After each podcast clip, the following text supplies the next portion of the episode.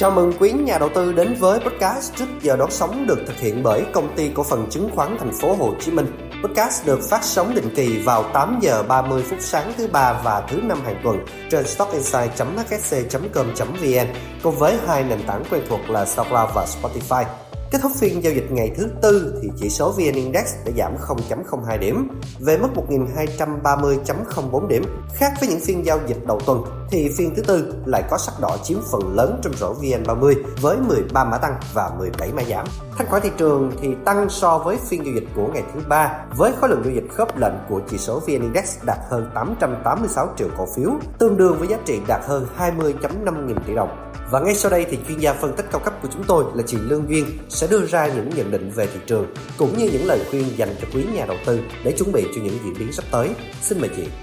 Dạ vâng, xin chào anh chị nhà đầu tư, xin chào anh Tâm. Rất vui được gặp lại anh chị trong số tiếp theo của chương trình podcast trước giờ đón sóng của HSC trong buổi sáng ngày hôm nay. Rất cảm ơn câu hỏi mà anh Tâm đã đưa ra cho Duyên.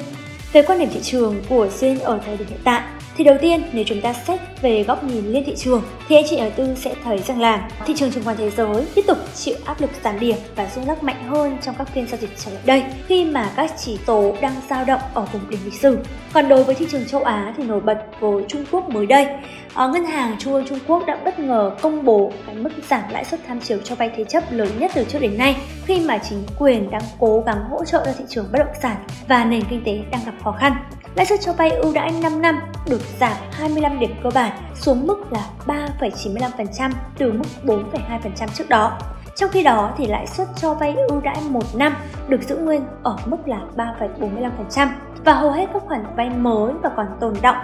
tồn tại ở Trung Quốc thì đều dựa trên lãi suất cho vay ưu đãi 1 năm, trong khi lãi suất cho vay ưu đãi 5 năm thì ảnh hưởng đến việc định giá các khoản vay thế chấp. Và với cái việc mà cắt giảm 25 điểm cơ bản đối với lãi suất cho vay ưu đãi 5 năm là lớn nhất kể từ khi mà mức lãi suất tham chiếu được áp dụng vào năm 2019 và vượt kỳ vọng so với những kỳ vọng của các nhà phân tích và đây được cho là một trong những tín hiệu rõ nhất của việc chu kỳ cắt giảm lãi suất lớn nhất trong lịch sử của Trung Quốc bắt đầu. Và với việc cắt giảm lãi suất này thì sẽ ảnh hưởng trực tiếp đến ngành bất động sản bằng cách giảm chi phí vay thế chấp đối với người mua nhà. Còn đối với thị trường trong nước thì anh chị đầu tư sẽ thấy rằng là sau 7 phiên tăng điểm liên tiếp vừa qua thì đến phiên giao dịch ngày hôm qua, chỉ số VN Index đã ghi nhận diễn biến rung lắc mạnh hơn. Tuy vậy thì về mặt điểm số vẫn không có quá nhiều thay đổi so với phiên phiên trước đó. Và chúng ta có thể thấy cái động lực tăng của thị trường trong một hai phiên giao dịch trở lại đây đang có sự chậm lại hơn một chút.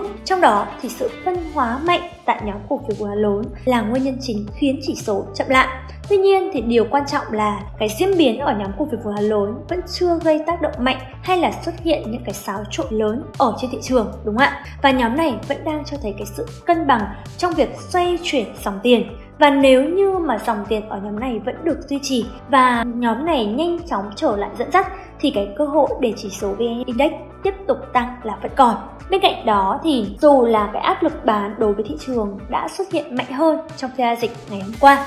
nhưng áp lực bán chưa quá lớn, chưa phải là cái lực bán tháo, bán bằng mọi giá, mà chỉ là có sự xoay chuyển từ nhóm nhà đầu tư đã đạt target đặt mục tiêu,